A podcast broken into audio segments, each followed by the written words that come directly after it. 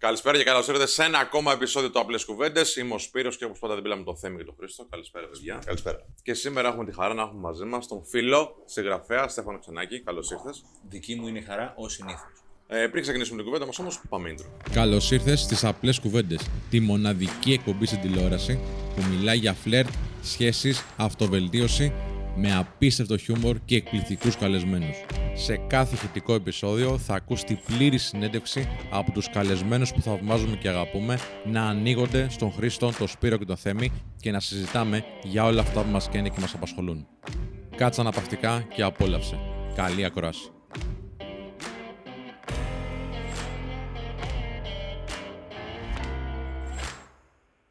Στέφανε, ένα εκδοτικό φαινόμενο είσαι. Είσαι ο rock star της ε, αυτοβελτίωσης.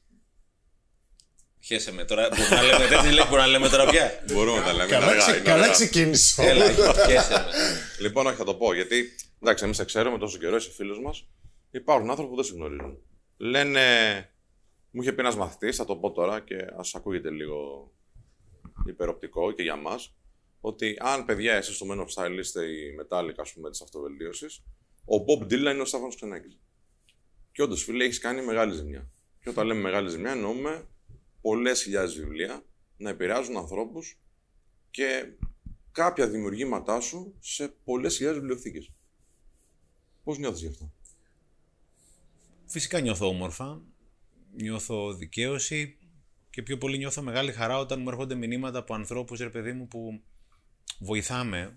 Ε, οπότε όταν σου στέλνει κάποιος ένα μήνυμα και σου λέει σε ευχαριστώ, αυτό το ευχαριστώ δεν μεταφράζεται ούτε σε χρήματα, ούτε μόνο σε ένα σε- συναίσθημα, σε αγάπη και χαρά εκ μέρους του, περηφάνεια. Ξέρετε, παιδιά, είναι τόσο σύντομη η ζωή και δεν είναι να τη παταλάμε μη αγαπώντας, μη βοηθώντας, μη προχωρώντας. Είναι τόσο σύντομη η ζωή. Πάμε να δούμε ένα βιντεάκι μαζί ε, που θέλουμε να συζητήσουμε με αυτό το βίντεο στους ανθρώπους που ίσως δεν έχουν ακούσει για σένα. Βάλτε σε παρακαλώ. Από τα οικονομικά και από μια μακροχρόνια καριέρα στη διαφήμιση στην οικονομική και προσωπική καταστροφή. Αυτή η καταστροφή όμως ήταν η αιτία που γεννήθηκε ο Στέφανος Ξενάκης που ξέρουμε σήμερα. Συγγραφέας τριών βιβλίων best seller που κυκλοφορούν σε ολόκληρο τον κόσμο, ομιλητής, υπεύθυνος του προγράμματος Ναι Μπορώ και υπερήφανος μπαμπάς δύο κοριτσιών. Ο Στέφανος Ξενάκης έχει βάλει σαν στόχο, μέσα από ιστορίες με ήρωες καθημερινούς ανθρώπους, να μας κάνει δώρο μαθήματα που μπορεί να κάνουν τη ζωή μας, έστω και λίγο, καλύτερη. Πιστεύεις ότι είναι ένα βίντεο που λέει την αλήθεια για σένα; Ναι, νομίζω ότι λέει και τη λέει και πολύ ωραία και είναι ιδιαίτερα τιμητικό, οπότε σας ευχαριστώ πάρα πολύ. Ε, μου αρέσει να παρατηρώ τους ανθρώπους και να προβάλλω κι εγώ παραδείγματα ανθρώπων οι οποίοι έχουν να μας πάνε κάπου καλύτερα και όχι κάπου χειρότερα. Ήμουνα στη Ρόδο πριν από μερικές μέρες και είχαμε πάει σε ένα τοστάδικο με τους φίλους μου για να φάμε ένα ωραίο τοστάκι το πρωί πριν φύγουμε για Αθήνα. Ήταν η κοπέλα, ε, ο φίλος μου το τοστάδικο αυτό το λέει το χαμογελαστό τοστάκι. Γιατί εκεί πέρα τρως τα πιο χαμογελαστά τοστάκια. Ήταν η κοπέλα η οποία το έφτιαξε και το σερβιε, το πιο χαμογελαστή κοπέλα που έχω δει ποτέ στη ζωή μου. Φαινόταν και πέσω από τη μάσκα και κάποια στιγμή τη ρώτησα, Μαριαλένα λέγεται, λέω γιατί το κάνεις αυτό. Μου λέει πρώτα απ' όλα περνάω καλά εγώ. Οπότε γιατί να μην δίνουμε παραδείγματα σαν αυτούς του ανθρώπους και να πρέπει να ασχολούμαστε συνέχεια με αυτούς που σκοτώνουν, που βιάζουν, που υπάρχουν και αυτοί, αλλά ξέρεις κάτι, υπάρχει και το καλό, έτσι. Έχουμε ξεχάσει ότι υπάρχει το καλό και έχουμε, αν θέλα, μας προγραμματιστεί να βλέπουμε μόνο το κακό. Και όταν βλέπεις, έλεγε φίλο μου, ο φίλος μου ο Διονύσης, ο Μπουγάς, λέει ότι το κακό το τρώμε αμάστο, το, κα- το καλό το περνάμε από 100 φίλτρα. Υπάρχει και το καλό, φίλε, έτσι. Και τελικά είναι όπου εστιάζεις, είναι να πάρει τη ζωή. Θα έχει και τους καλούς, έχει και τους κάρτους. Εσύ με ποιους θα κάνεις παρέα; Ναι. Ε, Εγώ θα ξεκινήσω σκληρά. Ε, αν δεις στο ίντερνετ κάποιους ανθρώπους οι οποίοι μπορούν να σχολιάζουν το έργο σου, φυσικά υπάρχουν άπειροι που λένε θετικά. Υπάρχουν και κάποιοι, όπως και σε εμάς, που θα κριτικάρουν. Και θα πούνε: Ο Στέφανος Ξενάκης λέει πολλά θετικά, ρε παιδί μου. Δηλαδή λέει μόνο θετικά. Δεν είναι έτσι η ζωή. Και, οκ, κάνουμε focus μόνο στα θετικά. Και αν έρθει το αρνητικό, τι κάνουμε; ε, τώρα μιλάς με έναν άνθρωπο, Σπύρο, που μετά από τόσα χρόνια ψυχοθεραπεία θέλω να πιστεύω και ο καθένας είναι ο μόνος ο οποίος θα κρίνει τον εαυτό του ότι μιλάω αληθινά. Και δεν είμαι πάντα στην καλύτερη μου φάση. Και θεωρώ ότι η αλήθεια του καθενός είναι ιερή και πρώτα απ' όλα ο ίδιος πρέπει την αλήθεια του να τη βγάλει στην επιφάνεια. Όταν είμαι καλά, είμαι καλά. Όταν δεν είμαι καλά, δεν είμαι καλά. It's okay not to be okay, έτσι. Αλλά το βασικότερο είναι να μάθω να είμαι σε επαφή με το συνέστημά μου. Και νομίζω οι περισσότεροι από εμάς δεν μας έχουν μάθει από νωρίς να είμαστε σε επαφή με το συνέστημά μας, όποιο και να είναι αυτό. Και πότε ξεκίνησε, Στέφανε, αυτή η έτσι, αναζήτηση με τον εαυτό στα συναισθήματά σου; Πότε έγινε αυτή η μεγάλη αλλαγή, Ο έγινε Κομβικό κάτι; σημείο. Τα, στα 30 μου χρόνια ε, είχα την πρώτη περιπέτειά μου, δηλαδή πριν από 22 χρόνια έδινα μια ομιλία γιατί ασχολούμουν με τη διαφήμιση. Έδινα μια ομιλία σε ένα μεγάλο πελάτη μας και ξαφνικά κόπηκε η φωνή μου. 1η Δεκεμβρίου του 98. Κόπηκε η φωνή μου την ώρα που μιλούσα, ρε παιδί μου, ξαφνικά. Αλήθεια. ακούγεται, ακούγεται αστείο τώρα. Δεν είναι καθόλου. Βασικά δεν ακούγεται. Ναι, ναι, αυτό δεν ακούγεται. Και το χειρότερο πράγμα Καλά είναι να πήγε μην αυτό. ακούγεσαι. Τέλος πάντων, κόπηκε η φωνή και λέω εντάξει, μία ώρα θα έχει έρθει, σε δύο ώρες θα έχει έρθει, δεν ήρθε. Ξημερώνει η επόμενη μέρα, δεν ήρθε. Η μεθεπόμενη, δεν ήρθε. Τέλος πάντων, πηγαίνω σε έναν οριλά όπου μου λέει ο άνθρωπος ότι δεν έχει κανένα θέμα. Οι φωνητικές κορδές είναι μια χαρά. Ε, Ευτυχώς αναζήτησα, συνέχισε η φωνή να είναι απούσα. Οπότε πήγα σε μια ψυχοθεραπεύτρια, η πρώτη φορά που έκανα ψυχοθεραπεία στη ζωή μου και κατάλαβα ότι ήταν κάτι που με είχε στεναχωρήσει πάρα, πάρα πολύ. Κάποιος είχε πει κάτι πολύ κακό για μένα, το οποίο εγώ δεν μπορούσα να αντικρούσω. Το εσωτερήκευσα. Δεν μπορούσα να κάνω κάτι άλλο. Νόμιζα εκείνη την εποχή. Και έχω μια φίλη που λέει ότι όταν δεν μιλάει το στόμα, μιλάει το σώμα. Το εσωτερήκευσα, σωματοποιήθηκε, έχασα τη φωνή μου για 7 μήνες. Πήρε Ιούνιο την επόμενη χρονιά να επανέλθει, κόντεψα να τρελαθώ.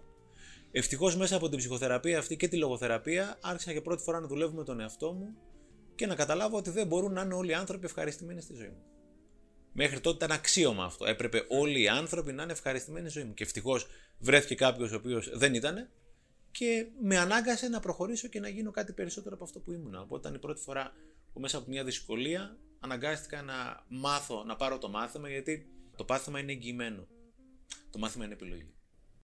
Τρία σημάδια ότι κάποιος αντιπαθεί. Πρώτον, σε αποφεύγει, αποφεύγει οποιαδήποτε επαφή μαζί σου και είναι δύσκολο να επικοινωνήσετε. Δεύτερον, δεν χαμογελάει ποτέ. Χαμογελάει κυρίως μόνο με τις ατυχίες σου. Όταν κάνεις κάτι πάρα πολύ καλό, είναι πάρα πολύ συμμαζεμένος και αν χαμογελάσει, είναι αυτό το ψεύτικο, περίεργο, παράξενο χαμόγελο. Και νούμερο 3 είναι η ελλειπής οπτική επαφή. Δεν σε κοιτάει ποτέ στα μάτια, δείχνει να βαριέται και γενικότερα ότι δεν έχει και πάρα πολύ όρεξη για να μιλήσει μαζί σου.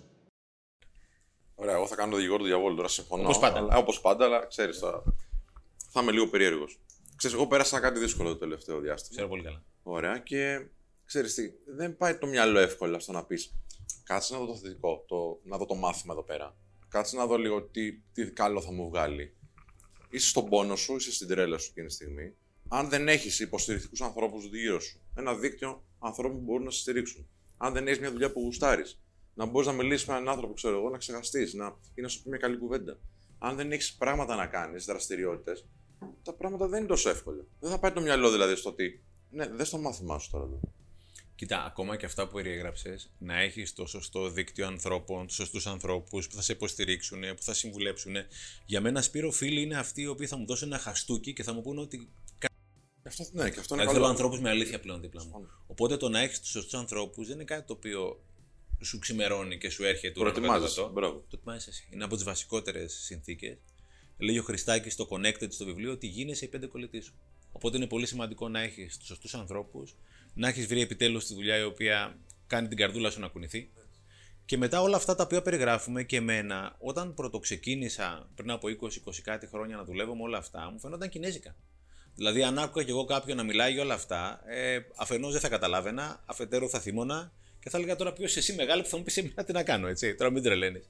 Και σιγά σιγά είναι σαν το ποδήλατο όμως, όπου στην αρχή το έβλεπες να. Όταν ήμασταν ήπια, και όσοι ξέρουν ποδήλατο, δεν ξέρουν όλοι ποδήλατο, και δεν είναι κακό αυτό. Έβλεπες το ποδήλατο να το οδηγάει κάποιος και ήσουν 4 χρονών και λέει: Δεν γίνεται αυτό το πράγμα.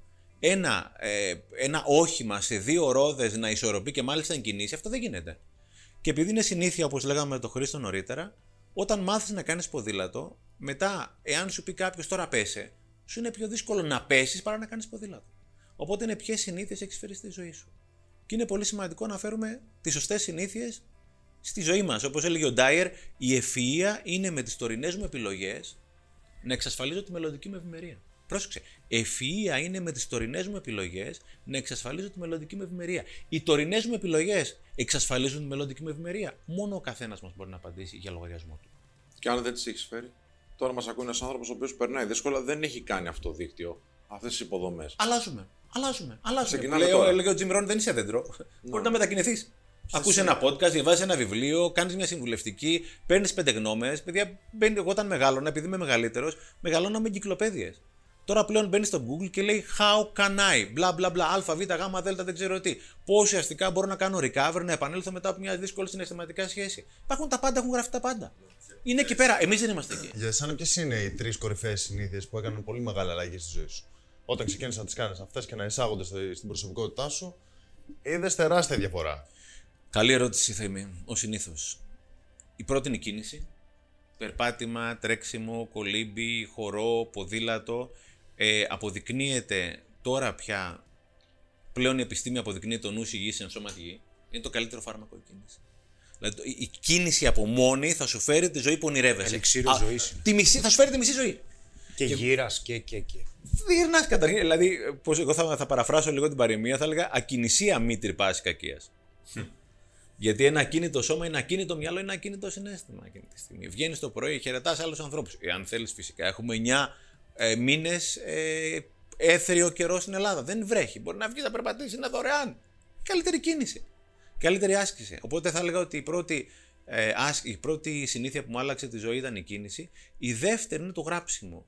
Και όταν λέω το γράψιμο, δεν μιλάω για συγγραφή βιβλίων, δεν έγραφα ποτέ. Γράφω τώρα και δεν ξέρω για πόσα χρόνια θα γράφω. Μιλάω για ένα λεύκομα, μια ατζέντα, ένα τετράδιο, όπου κάθε πρωί γράφεις πέντε καλά που συνέβησαν. Κάθε πρωί, ή κάθε δεύτερο πρωί, αν θέλεις, γράφεις πέντε καλά που, συνέ, που συνέβησαν στη ζωή σου. Στην αρχή δεν βρίσκεις και λες τώρα, δεν συνέβη τίποτα καλό. Γιατί η κανονικότητά μου είναι ότι νιώθω δεν υπάρχει τίποτα καλό. Μετά λες ότι πρώτα απ' όλα σηκώθηκα. Περπάτησα, έχω τα πόδια μου, έχω τα χέρια μου, έχω σπίτι. Ε, κατέβασα σκουπίδια. Έχω σκουπίδια τενεκέ. Νιώθω επιτυχία όταν κατεβάζω σκουπίδια. Πήγαν τα παιδιά μου σχολείο. Έχω παιδιά, είναι καλά.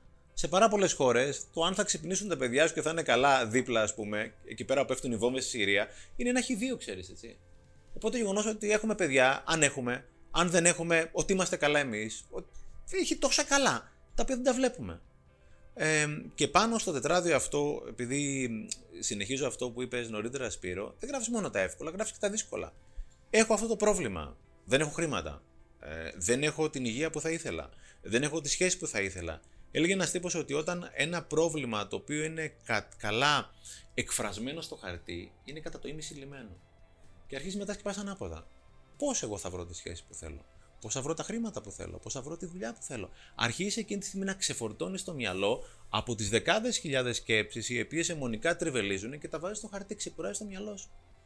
Και διάβαζα κάπου άλλο ένα συγκλονιστικό, λέει όταν αρχίζω να βάλω το πρόβλημα, να βάζω το πρόβλημα μου στο χαρτί, έχω δημιουργήσει ένα χώρο μεταξύ εμού και του προβλήματός μου, μέσα στον οποίο μπορεί να ευδοκιμήσουν οι λύσεις.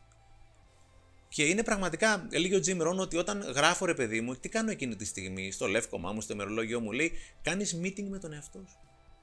Κάνεις meeting με τον εαυτό σου, τα λες με τον εαυτό σου, που είσαι ο σημαντικότερος άνθρωπος στη ζωή σου, που ποτέ δεν μας έχουν πει ότι ο εαυτός μας είναι ο σημαντικότερος άνθρωπος ζωής μας όσον αφορά τη σχέση μας. Με τον εαυτό μας. Η ποιότητα της ζωής μου είναι η ποιότητα της σχέσης με τον εαυτό μου. Οπότε εκείνη τη στιγμή χτίζεις τη σχέση με τον εαυτό σου. Οπότε το τετράδιο αυτό είναι μία από τις συγκλονιστικότερες συνήθειες. Δηλαδή να μην φάω αυτό το οποίο δεν θα ήθελα να φάω. Νιώθεις σαν ένα σπίτι το οποίο είναι ρε παιδί μου μέσα στην ακαταστασία.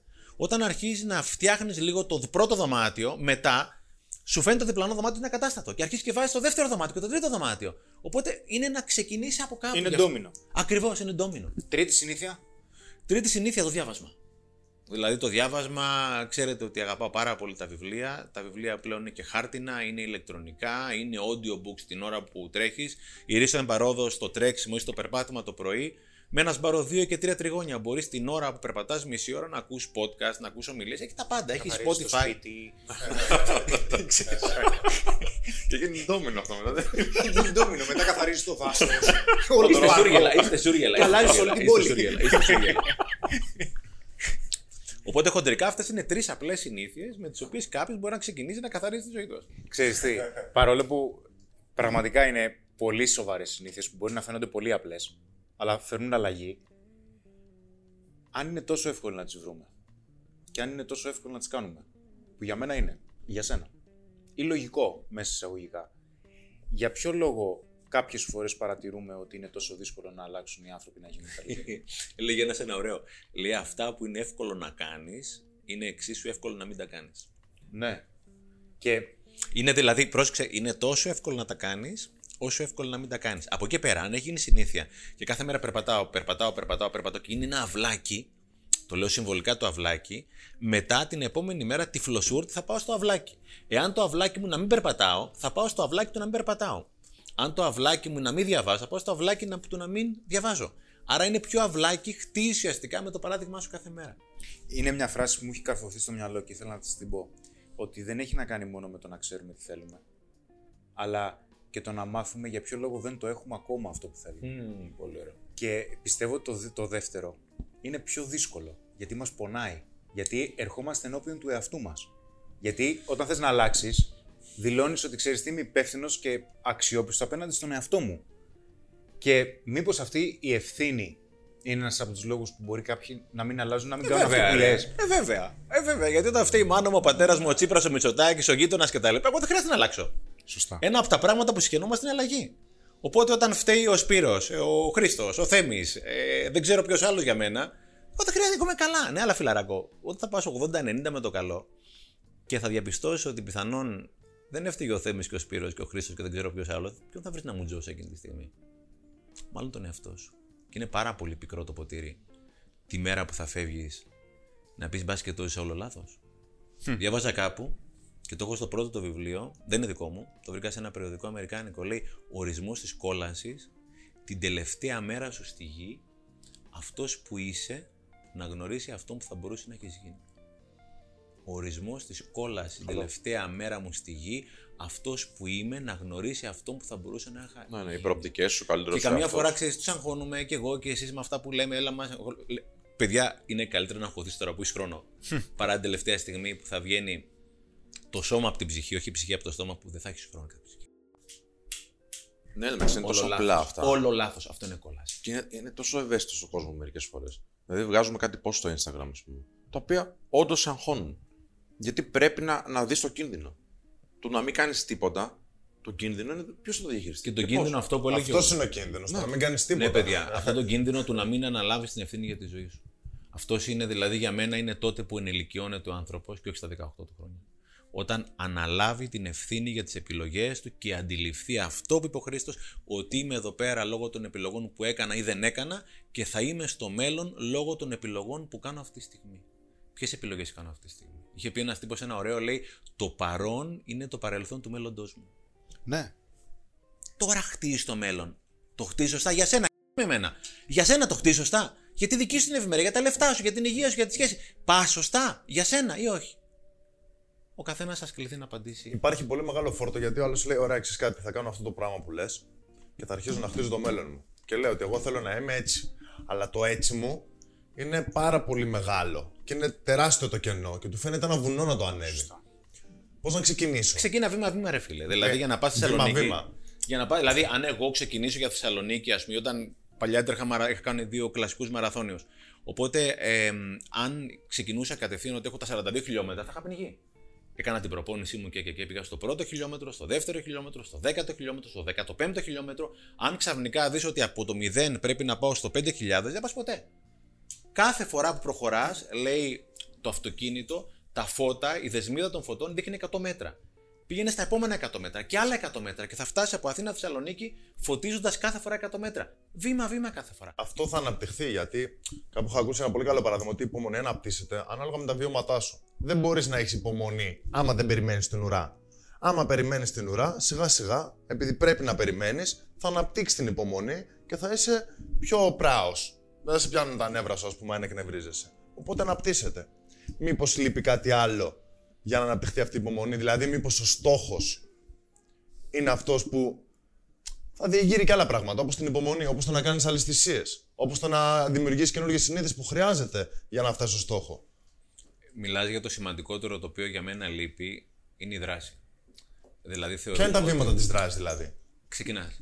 δεν, είναι, δεν, δεν είναι τυχαίο, παιδιά, επειδή είμαι λάτρης των, ε, των παροιμιών και των γνωμικών του λαού, δηλαδή δεν είναι τυχαίο ότι στη δράση έχουμε τις τόσο πολλές παροιμίες. Η αρχή είναι το, πι- το ίμις του παντός, ε, πέτρα που δεν κυλάει χορταριάζει, αργία μη τρυπάσει κακίας. Κάποια στιγμή μιλούσα με μια φίλη και ξαναλέω δεν ήμουν συγγραφέας, έγραψα τρία βιβλία, θα δούμε αν θα γράψω άλλα, δεν ξέρω. Θα δούμε αν θα είμαι εδώ πέρα αύριο, έτσι. Δεν το ξέρω αυτό το πράγμα. Ε, οπότε κάποια στιγμή με ρωτάει αυτή η ξύλο, φίλη. τώρα ας είμαστε, ρε Κοίτα, παιδί το, μου. αυτό που λέγαμε την άλλη φορά. το χτύπα ξύλο δεν είναι να πεθάνεις. Το χτύπα ξύλο να μη ζήσεις, έτσι. Το χτύπα ξύλο δεν είναι να πεθάνεις. Το χτύπα ξύλο να μη ζήσεις. Βέβαια. Οπότε μου λέει αυτή η φίλη, μου λέει ρε, εσύ θέλω να γράψω ένα βιβλίο. Τι να κάνω; Λέω, ξεκινά να γράφεις. Τι μου απαντάει. δεν το σκέφτηκα. Τέλειο. Μα για- μιλάω σοβαρά. Γιατί τύπησα στο μυαλό της. Γεννημένη συγγραφέα. Στο μυαλό της. Γεννημένη. στο μυαλό της. Γιατί είναι, είμαστε τσακωμένοι με τη δράση. Στο μυαλό της είναι ρε παιδί μου ότι θα έρθει το εξώφυλλο, θα βγει το πιστόφυλλο, θα είναι το περιεχόμενα και θα αρχίσει να γράφει. Όχι, φίλε. Γράφεις, σκίζεις, γράφεις, σκίζεις, γράφεις, σκίζεις. Έχω ένα φίλο που μίλησα για μαραθώνιο, ο Μιχάλης, ο οποίος κάποια στιγμή ε, ήταν ο πιο non-fit, πώς λένε οι fit και οι ψit, ήταν από τους ψit ο Μιχάλης. Οπότε είχε τις κυλίτσες του, είχε τα τσιγαράκια του κτλ. Και ένα πρωί ο πόνος είναι τεράστιο δώρο, γιατί ο πόνος θα μας πάει στη δράση. Πώς να διαχειριστείς τον πόνο; Περίμενε με δράση. Θα σου πω. ε, κοιτάει τον εαυτό του καθρέφτη. Δεν του άρεσε καθόλου ο εαυτός του καθρέφτη. Καθόλου. Κοιλιές και όλα αυτά κτλ. Νέο παιδί. Καλυθέα. Οπότε λέει θα βγω να περπατήσω και βγαίνει να περπατήσει εκείνη τη στιγμή. Την ώρα που το συνέστημα βράζει, εκείνη τη στιγμή βγαίνει στη δράση. Τώρα που καίγομαι θα βγω. Αύριο εντάξει. Μεθαύριο το έχω ξεχάσει. Τώρα. Εκείνο το βράδυ στην Καλυθέα βγήκε να περπατήσει. Μας το έλεγε σε μια συνομιλία που είχαμε τέλος πάντων. Έκανε 500 μέτρα, μετά κρέμα στη γλώσσα. Την επόμενη μέρα ξαναβγήκε 500 μέτρα. Δεν το άφησε, δεν το βάλε κάτω. 500 μέτρα. Την επόμενη μέρα ξανά. Μετά έκανε χιλιάρι. Σιγά σιγά στην πορεία, όταν περπατούσε, λέει: Α δοκιμάσω να κάνω λίγο jogging. Έκανε λίγο jogging. Αυτός ο άνθρωπος, να μην σας κουράζω, μετά από δύο χρόνια έκανε κλασικό μαραθώνιο σε 3,5 ώρες. Ο οποίος ξέρει από μαραθώνιο οι 3,5 ώρες είναι βαρβάτος χρόνος. Γιατί, γιατί εκείνη την ημέρα στον καναπέ που σηκώθηκε στον καναπέ και είδε τον εαυτό του, δεν του άρεσε. και δεν το άφησε. Στον πόνο βγαίνεις με δράση. Όλα αυτά τα δύσκολα συναισθήματα είναι για να μας βάλουν να κάνουμε κάτι. Είναι για να σε βάλουν σε δράση. Ο πόνος είναι τεράστιο δώρο, αρκεί να κάνεις κάτι με αυτό. Είναι λιμάνι ο πόνο. Βέβαια. Μπαίνεις μέσα, ανεφοδιάζει και έφυγες. Αλλιώς κάποια στιγμή θα το σωματοποιήσεις και μπορεί να μείνεις εδώ πέρα μετά από. Και δεν τα πάμε και τόσο καλά με τον πόνο γενικότερα. Ε, με αυτά τα αρνητικά συναισθήματα, τα δυσάρεστα δεν τα θέλουμε. Για τους άλλους, εντάξει. Πώς να πιστέψεις μόνο στον εαυτό σου, αν δεν έχεις και κάποια εξωτερική επιβεβαίωση που όλοι οι άνθρωποι τη χρειάζονται. Ειδικά όταν ξεκινούν κάτι καινούριο; Για αυτό το τετραδιάκι που λέγαμε το ημερολόγιο, παιδιά, εγώ πλέον στο ημερολόγιο αυτό γράφω στο τέλος της ημέρας, το πρωί, 10 πράγματα που έχω κάνει, τα οποία τα περνάμε ξόφαλτσα. Δηλαδή, ξύπνησα το πρωί, έφαγα ένα καλό πρωινό, έτρεξα, διάβασα. Πήγα τουαλέτα. Εγώ πηγαίνω τουαλέτα και κάνω δύο λεπτά. Έχω ένα φίλο που κάνει μία ώρα. Το να κάνει δύο λεπτά τουαλέτα, φιλα- φιλαράκο, είναι μεγάλη επιτυχία. Γράψτε το. Και το μια ώρα. Μπορεί να διαβάσει. Μπορεί να έχει βιβλιοθήκη πέρα, εγκυκλοπαίδεια να βγάλεις εκεί, ρε. Απολαμβάνει, εντάξει, πραγματικά δεν τον ζηλεύω. Οπότε κάποια στιγμή Θέμη την αυτοεκτίμηση συντονώνεις εσύ. Ενθυμούμενος πόσα πράγματα έχεις κάνει. Και λες: Οκ, αυτή η σελίδα μου κάνει, αυτή δεν μου κάνει. Πάμε για μια ακόμα καλύτερη. Έτσι. Γιατί υπάρχει ο τρόπος να το δεις ή μισογεμάτο ή μισοάδιο. Δεν είναι ότι τα έκανα σκατά. Είναι ότι αυτό δεν μου αρέσει, θέλω κάτι καλύτερο ακόμα αυτό από μένα. Μου αρέσει, το αγαπάω γιατί είναι δικό μου. Αλλά θέλω κάτι ακόμα καλύτερο. Το να πιστεύεις στον εαυτό σου. Είναι πολύ σημαντικό, ρε παιδί μου, να αγαπάς τον εαυτό σου. Το ξέρεις ότι μπορείς να δεις τις απλές κουβέντες και στην τηλεόραση. Για την Ελλάδα κάθε Δευτέρα βράδυ στο Open και για την Κύπρο κάθε Τετάρτη βράδυ στο Omega Channel. Δευτέρα και Τετάρτη μην κανονίσεις τίποτα. Πες μας, Στεφανέ, ωραία τα λες. Πες μας ένα challenge που. ένα πρόβλημα που έχεις τώρα εσύ και πώς το διαχειρίζεις. Δεν γίνεται να μην έχεις ένα πρόβλημα. Κάτι θα έχεις. Ε, δεν γίνεται να μην έχω ένα πρόβλημα. Μόνο, γίνεται να ναι. μην έχω ένα πρόβλημα γιατί έχω πολλά, πολλά. προβλήματα. Δεν είναι μόνο ένα πρόβλημα. Οπότε βεβαίως. Πες μας κάτι δύσκολο τώρα που Ε, τρέχει ε, και πρέπει να το χειριστείς. Ένα από τα θέματα τα οποία έχω και εγώ αλλά και αρκετοί άλλοι άνθρωποι, όντας γονείς, επειδή πρόσφατα άλλαξε το καθεστώς στην Ελλάδα με την συνεπιμέλεια, έχουμε για την ώρα περιορισμένο χρόνο με τα παιδιά μας. Οπότε στην Ελλάδα του 2016-17 που εγώ χώρισα ουσιαστικά, αν πήγαινε σε ένα δικαστήριο που ευτυχώς δεν χρειάστηκε να πάμε σε δικαστήριο γιατί είχαμε μια ε, καλή συνεννόηση μέσα από ε, διαμεσολάβηση και καταλήξαμε ένα, σε ένα συμφωνητικό. Με την πρώην σύζυγό μου, αν πήγαινε στο δικαστήριο, θα σου δίνανε 3 και 3 ώρες, 6 ώρες την εβδομάδα με τα παιδιά σου και δύο Σαββατοκύριακα το μήνα that's it. Οπότε ουσιαστικά έπρεπε. Ε, δεν έχουμε τις τέλειες σχέσεις με την πρώην γυναίκα μου, αλλά συνεννοούμαστε τέλος πάντων. Η πρώην γυναίκα μου είναι ένας άνθρωπος που αγαπάει πάρα πολύ τα παιδιά και θεωρεί ότι πραγματικά δεν μπορεί μακριά από τα παιδιά. Και εγώ είμαι ένας άνθρωπος που θέλω να βλέπω και εγώ τα παιδιά μου, γιατί η μεγάλη μου η κόρη σε εφηβεία και θέλω να είμαι και κοντά της και στη μικρή μου την κόρη. Οπότε εκεί πέρα έχουμε κάποιες κόντρες. Εκεί πέρα καλείσαι να διαχειριστείς όσο γίνεται καλύτερα μια κατάσταση. Ε, τώρα που άλλαξε το καθεστώς και από 16 Σεπτεμβρίου ο γονιός που δεν έχει την επιμέλεια μπορεί να έχει μίνιμουμ ένα τρίτο του χρόνου με τα παιδιά του. Είναι ένα πολύ σημαντικό βήμα που παλέψαμε κι εμείς αρκετά με διά- σε διάφορα σωματεία που είμαι και είναι κάτι το οποίο θα λύσει. Αλλά πρέπει κάποια στιγμή να ξέρεις και το timing. Γιατί όταν εγώ θα πήγαινα να κάνω μανούρα, να το πω έτσι, πριν από ένα χρόνο όταν το καθεστώς δεν ήταν υπέρ μου, θα έβρισκα τείχο και ουσιαστικά θα το πλήρωνε και τα παιδιά μου. Αν δεν σου αρέσει η πραγματικότητα, πρώτα απ' όλα, λέει ο φίλος μου Κονάνος ότι αν μπορεί κάτι να το αλλάξει, το αλλάζεις, αν όχι, το αποδέχεσαι. Και είναι πολύ σημαντικό να καταλάβω ποια πράγματα μπορώ να αλλάξω και ποια πράγματα πρέπει να αποδεχτώ. Οπότε, εγώ το κομμάτι της μη συνεπιμέλειας το αποδέχτηκα. Τώρα έχει αλλάξει το καθεστώς. Κάνουμε κάποιες συζητήσεις για να βλέπω κι εγώ και όλοι οι γονείς που ενδιαφέρονται και δεν έχει καμιά σχέση αν είναι μπαμπάδες ή μαμάδες. Το παιδί έχει ανάγκη τους δύο γονείς. Οπότε είναι μια περίπτωση όπου με πονάει. Δεν βλέπω τα παιδιά μου όσο θα ήθελα. Δώσαμε αγώνα για να έρθει το νέο καθεστώς. Ήρθε το νέο καθεστώς. Πιστεύω τα πράγματα πάνε καλύτερα. Αλλά έλεγε ο Σάρμα κάποια στιγμή, ο μέντοράς μου, ένας από τους μέντορές μου, έλεγε Do your best and let life do the rest. Πώς το έχει πάρει η γυναίκα σου που άλλαξε το καθεστώς; Ο καθένας είναι υπεύθυνος για την πραγματικότητά του, αλλά όταν μεγαλώνεις παιδιά, ε, η ευθύνη σου είναι πρωτίστως τα παιδιά. Οπότε εμείς που είμαστε ενήλικοι, μπαμπάδες, μαμάδες, δεν ξέρω τι, πρέπει πραγματικά να έχουμε όποτε χρειάζεται την αυταπάρνηση, να πεις ότι εδώ πέρα κάνω πίσω γιατί είναι για το, για το καλό για το παιδί μου. Ναι, αλλά όμως, εάν δεν τρέχω, αν δεν περπατάω, αν δεν κάνω αυτά που πρέπει για μένα, το ποτήρι μου θα είναι μέχρι πάνω. Οπότε με, την, παρα- με τον παραμικρό κλειδονισμό θα χυθεί από κάτω. Άρα οφείλω εγώ να είμαι καλά, να κάνω αυτό το οποίο με κάνει να νιώθω καλά, προκειμένου όταν έρθει η ώρα συνειδητά να κάνω πίσω. Γιατί πρέπει το παιδί μου το ΑΒ, Γ, Δ συνθήκη. Μεγάλη συζήτηση αυτή. Βέβαια. Μεγάλη συζήτηση. Γιατί δεν καταλαβαίνουμε ότι υπάρχει περίπτωση το ότι δεν είμαστε εμείς καλά να επηρεάσουμε έναν περίγυρο από ανθρώπους οι οποίοι είναι σημαντικοί για εμάς. Έχεις Γιατί απόλυτο αυτό δίκιο. πάει συσσωρευτικά, ας πούμε. Αν δεν έχω καλό βράδυ και έχω κοιμηθεί μες στα νεύρα, μπορεί να έρθω σήμερα το πρωί και να αρχίσω να σου μιλάω διαφορετικά, να μιλάω διαφορετικά στο Σπύρο. Μπορεί, συνε- μπορεί η συζήτηση που κάνουμε εδώ πέρα ε, να μην πάει καθόλου καλά, γιατί αυτό μεταφέρεται ο ένας απέναντι στον άλλο και να πάει και στο άλλο τμήμα και στο άλλο τμήμα.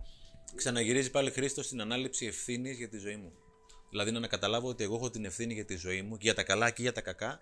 Και όπως λέει ένας φίλος μου Αλέξιος, είμαστε όλοι ανεξαιρέτως και εμείς οι κακοί στην ιστορία κάποιου άλλου.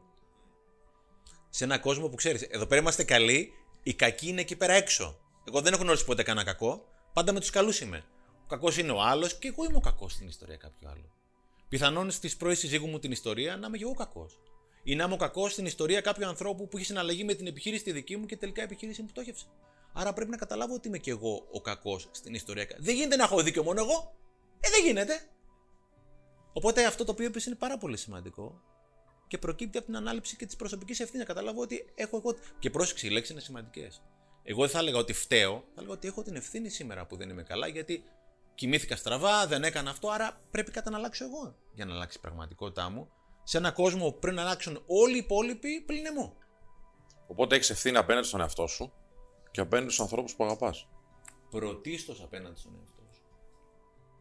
Δηλαδή είναι η συνείδησή σου που θα σου, δεν θα πω ότι ρέξει επιβάλλει, που θα σε βοηθήσει να συνειδητοποιήσεις πόσο υπεύθυνος είσαι και για τους ανθρώπους τριγύρω. Σήμερα, από την ώρα που ερχόμουν, με πήρε τηλέφωνο μια. Και αυτό είναι πολύπλοκο βέβαια, έτσι, γιατί στη σύγχρονη κοινωνία με το κομμάτι της αποδοχής περιμένουμε να μας αγαπήσουν οι άλλοι πρώτα για να αγαπήσουμε τον εαυτό μας.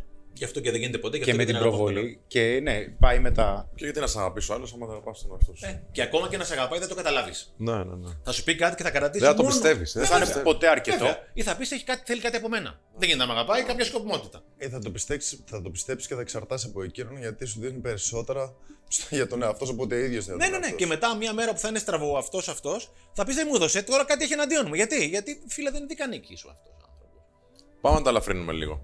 Είχες πει σε μία άλλη συνέντευξη ότι μέχρι τα 30 σου ήσουν βουντυρομπεμπέ. Έτσι ακριβώς το είπες. Και χειρότερα και λίγα είπα.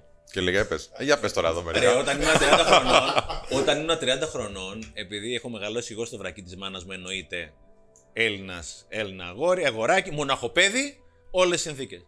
Οπότε κάποια στιγμή με τον πατέρα μου τα είχα πολύ πολύ καλά, με τη μάνα μου γενικώς κοντραριζόμουν. Οπότε 29 χρονών ανακοινώνω στους δικούς μου ότι θα μετακομίσω, να πάω να νοικιάσω ένα άλλο σπίτι, να βγω μέσα από το βρακί της μάνας μου, έτσι.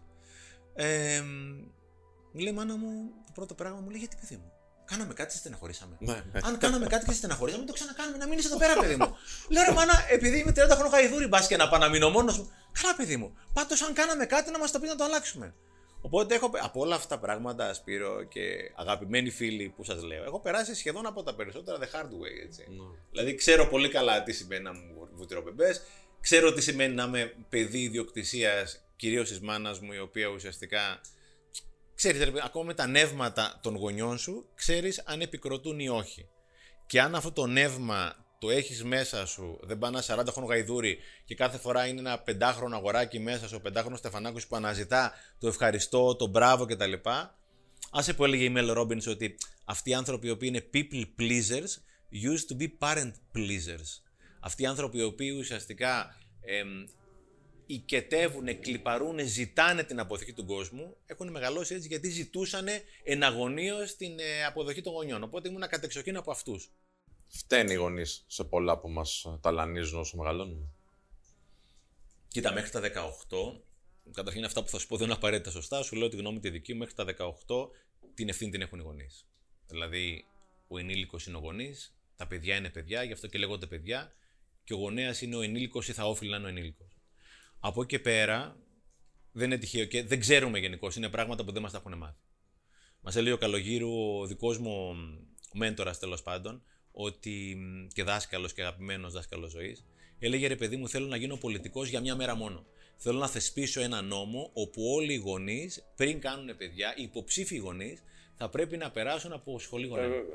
και να κατέβω και να μην ξανακάνω κανένα άλλο νόμο. Οπότε ουσιαστικά εμ, έλεγε η Λουίσια, είμαστε θύματα θυμάτων. Γιατί ουσιαστικά κάνουμε αυτό που μας κάνανε και εμάς οι γονείς μας. Μπορεί να υπάρξει σχολείο γονέων. Υπάρχει manual για το πώς μεγαλώνεις παιδί. Πρώτα απ' όλα, ο σωστός γονιός είναι αυτός ο οποίος είναι ο σωστός με τον εαυτό του, Ρε εσύ Χριστό. Δηλαδή, δεν μπορώ να μάθω τα παιδιά μου αυτοεκτίμηση αν δεν έχω εγώ. Δεν μπορώ να τρέχω τα παιδιά μου που λέγαμε στην άσκηση με το θέμη στα κολυμβητήρια και στα αυτά και εγώ να τρώω τα πατάκια και να μεγαλώνει η κοιλιά μου. Δεν γίνεται να λέω στο παιδί μου να κάνει το όνειρο της ζωής του όταν εγώ το έχω παρκάρει, ας πούμε, και έχει αραχνιάσει. Δεν γίνεται. Θέλω το, το παιδί κάνει πάντα αυτό το οποίο κάνεις, δεν κάνει ποτέ Θα αυτό σου που του πει λέει. ο γονέας όμως, να κάνω δικηγόρο πάλι, θα σου πει ο γονέας, ναι, αλλά εγώ κάνω πίσω τα όνειρά μου, κάνω στην άκρη κάποια πράγματα για να μπορεί το παιδί μου να το κάνει. Εμ, Που πιανού το όνειρο είναι τελικά. στην, στην υπερβολή το να κάνουμε κάποιες παραχωρήσεις, δηλαδή όταν υπάρχει ένα budget 500.000 ευρώ και πρέπει να είναι ή το παιδί σου ή εσύ, το καταλαβαίνω, κάνεις και πίσω. Αλλά το να αφήνεις τα όνειρά σου, κανένας, κανένα παιδί δεν θα σου ζητήσει ουσιαστικά να υποθηκεύσεις τη ζωή σου και να τα παρατήσεις όλα προκειμένου να μεγαλώσει το παιδί. Χρειάζεται την Αυτή- αμέριστη προσοχή σου βέβαια για κάποιο χρονικό διάστημα. Έτσι. Φυσικά μέχρι τα 1, 2, 3, 4, ναι, αλλά Μάλιστα. κάποια στιγμή το παιδί θα δει κυνηγάς το όνειρό σου εσύ. Κυνηγάει το όνειρό του εκείνον. Λες λόγια και δεν το κάνεις, το ίδιο πράγμα θα κάνει και το παιδί σου. Οπότε αυτό είναι leading by example. Είναι με το παράδειγμά μας. Γιατί ξαναλέω, θέλουμε όλοι να αλλάξουν, αλλά όχι εμείς. Δεν γίνεται. Και γι' αυτό δεν έχουμε τη ζωή που θέλουμε, γιατί πρέπει να ξεβολευτούμε. Γιατί αυτό το comfort zone, η ζώνη άνεσης, το λέει ο Maxwell danger zone. Είναι ζώνη κινδύνου όταν μένεις εκεί πέρα μέσα και λιμνάζεις. Είναι πραγματικά danger zone αυτό το πράγμα. Πρέπει να το καταλάβουμε. Οτιδήποτε θέλουμε στη ζωή είναι εκτός της βολής μας. Πρέπει να ξεβολευτούμε. Θέλω τη ζωή που θέλω, αλλά δεν θέλω να ξεβολευτώ. Γι' αυτό οι 9 στους 10 δεν έχουν τη ζωή που θέλουν. Συζήταγα με, με ένα συγγενικό μου πρόσωπο, ε, μάθαινα βασικά και σου έλεγε ότι ξέρεις, γυρνάω από τη δουλειά και έχω να κάνω πολλές δουλειές στο σπίτι και θέλει την προσοχή μου το παιδί, αλλά δεν μπορώ να του τη δώσω γιατί πρέπει να έχω πλυντήριο, έχω να κάνω σίδηρο, έχω να μαγει... σίδηρο να μαγειρέψω και του δίνω το κινητό να παίξει. Ναι. Και παρόλο που μπορεί να είναι κακό, Είναι ας το εύκολο. κινητό, αλλά κάτι δεν ξέρεις τι και να αυτό, κάνει. ρε Χρήστο, υπάρχει αυτό που είχε πει ε, σε, αυτό τον, σε αυτή τη χώρα πρωτοελέγχθη, το μέτρον άριστον. Δηλαδή και εμένα τα, τα παιδιά μου είναι με τα τάμπλετ και τα λοιπά. Από κάποιο σημείο και μετά χτυπάει το ξυπνητήρι και τα αφήνουμε στην άκρη. Δηλαδή μέσα από τα τάμπλετ και από τα κινητά τα παιδιά μας και εμείς, αλλά κυρίως η νέα γενιά, έχουν μάθει να επικοινωνούν, να ενημερώνονται μέσα από το TikTok και μέσα από το Instagram. Μαθαίνουν πολύ σημαντικά πράγματα και μιλάω για κιλοπαιδικά. Άρα δεν μπορεί να το στερήσει, αλλά πρέπει να βάλεις και ένα μέτρο. Βέβαια. Και κάποια στιγμή να βγεις έξω, να πας με το παιδί να περπατήσεις και να μιλήσεις. Και όταν λέω να μιλήσεις, να ακούσεις. Γιατί όταν σου μιλάει το παιδί, το βουλώνεις και ακούς. Γιατί το παιδί έχει κάτι να σου πει. να, να μάθουμε να ακούμε. Δηλαδή, έχεις εντοπίσει, ας πούμε, άνθρωποι που δεν, το, δεν ακούνε και νομίζουν πως τα ξέρουν κιόλα. Ε, Είναι η πλειοψηφία. Ναι, πώς προκύπτει αυτό όμως; Κοίτα, Όλα τα μαθαίνουν. Φυσικά, όταν ε, ε, κατά καιρούς, όταν κάθομαι σε ένα τραπέζι και κουβεντιάζω με ανθρώπους, συνήθως σε μια κουβέντα θα συμφωνήσουμε όλες τα βασικά. Το θέμα είναι ο καθένας τι κάνει στη ζωή του. Και μου έχει τύχει πολλές φορές, και εννοείται δεν τα κάνω εγώ σωστά, αλλά μου έχει τύχει, ας πούμε, να έχω δει ανθρώπους να κάνουν χοντροκίε με τα παιδιά τους, με τη δουλειά τους και, και, και, τα οποία είναι σε απόλυτο conflict, σε απόλυτη αντίθεση με αυτά που μόλις είπαμε. Δηλαδή, στα λόγια συμφωνούμε όλοι. Όταν θα έρθει η ώρα να ακούσει το παιδί σου, θα σου πει μια δύσκολη αλήθεια. Θα σου πει, μπαμπά, αυτό το οποίο κάνεις, εμένα με ενοχλεί. Είχαμε μια κουβέντα με την ε, μικρή μου την κόρη, είχαμε πάει να φάμε οι δυο μας. Είναι η μικρή μου κόρη 10 ετών. Και παίζαμε θάρρο η αλήθεια. Οπότε είχαμε γυρίσει την αλήθεια και λέω: Πες μου τι είναι αυτό το οποίο σε ενοχλεί πιο πολύ με μένα. Μου λέει όταν μου φωνάζεις.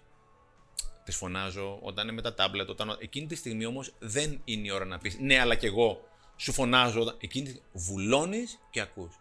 Και μισή ώρα μου εξηγούσε και μου είχε ξεδιπλώσει όλο το συνέστημά της για ποιο λόγο την ενοχλεί. Τι την πονάει, τι δεν κάνω. Εκείνη τη στιγμή το βουλώνεις και ακούς. Και δεν χρειάζεται να απαντήσεις. Αρκεί μόνο να ακούσεις. Και είναι και το πρόβλημα των σχέσεων, όπου πρέπει τελικά ποιος θα επιβάλλει τη γνώμη του, εγώ ή εσύ έχεις δίκιο. Ποιος Γιατί- έχει δίκιο, γιατί- ναι. γιατί- Γιατί να μην έχουμε και οι δύο δίκιο. Δηλαδή και στα ζευγάρια πολλές φορές δεν είναι απαραίτητο να συμφωνήσουμε. Είναι απαραίτητο να καταλάβουμε ένα τον άλλον. Και όταν σου μιλάω, βούλωσε το και άκουσέ με, και όταν μου μιλάς, θα το βουλώσω κι εγώ. Αυτό για μένα είναι συνέστηση. Να προσπαθήσω να καταλάβω τι είναι αυτό το οποίο νιώθεις. Το 90% των, του χρόνου, οι συνάνθρωποι μας, πολλές φορές και εμείς, καμιά φορά βάζω και τον εαυτό μου μέσα, προσπαθούμε να αποδείξουμε για ποιο λόγο έχουμε δίκιο. Ρε, σκάσε! Εκείνη τη στιγμή είχα διαβάσει ένα βιβλίο και λέει: Τον ακούς, λέει, είναι spiritual hospitality. It's a form of spiritual, spiritual hospitality. Είναι μια μορφή πνευματικής φιλοξενίας. Κάνεις τιμή στον άλλον και στον εαυτό σου όταν ακούς. Όταν μιλάω, επαναλαμβάνω αυτά που ξέρω. Όταν ακούω, μαθαίνω κάτι καινούριο. Οπότε πολλές φορές, και έλεγε ένας άλλος, ο Bishop Jakes, λέει ένα καταπληκτικό. Λέει πολλές φορές, λέει δεν τσακωνόμαστε γιατί διαφωνούμε. Τσακωνόμαστε γιατί δεν καταλαβαίνουμε ένα τον άλλον. Και μάλλον λέμε το ίδιο πράγμα. Με διαφορετικά λόγια. Αλλά ο ένας δεν καταλαβαίνει τον άλλον. Και πλακωνόμαστε όχι γιατί διαφωνούμε, αλλά γιατί δεν έχουμε κατα... αλληλοκατανοηθεί. Τραγικό. Γιατί δεν έχουμε κα- μάθει να ακούμε, ας πούμε. Έχει, έχει να κάνει με το εγώ μας. Βέβαια. Μήπως έχει να κάνει με το, ότι, με τον δικό μου εγωισμό, ότι δεν μπορώ να το ρυθμίσω εκείνη την ώρα.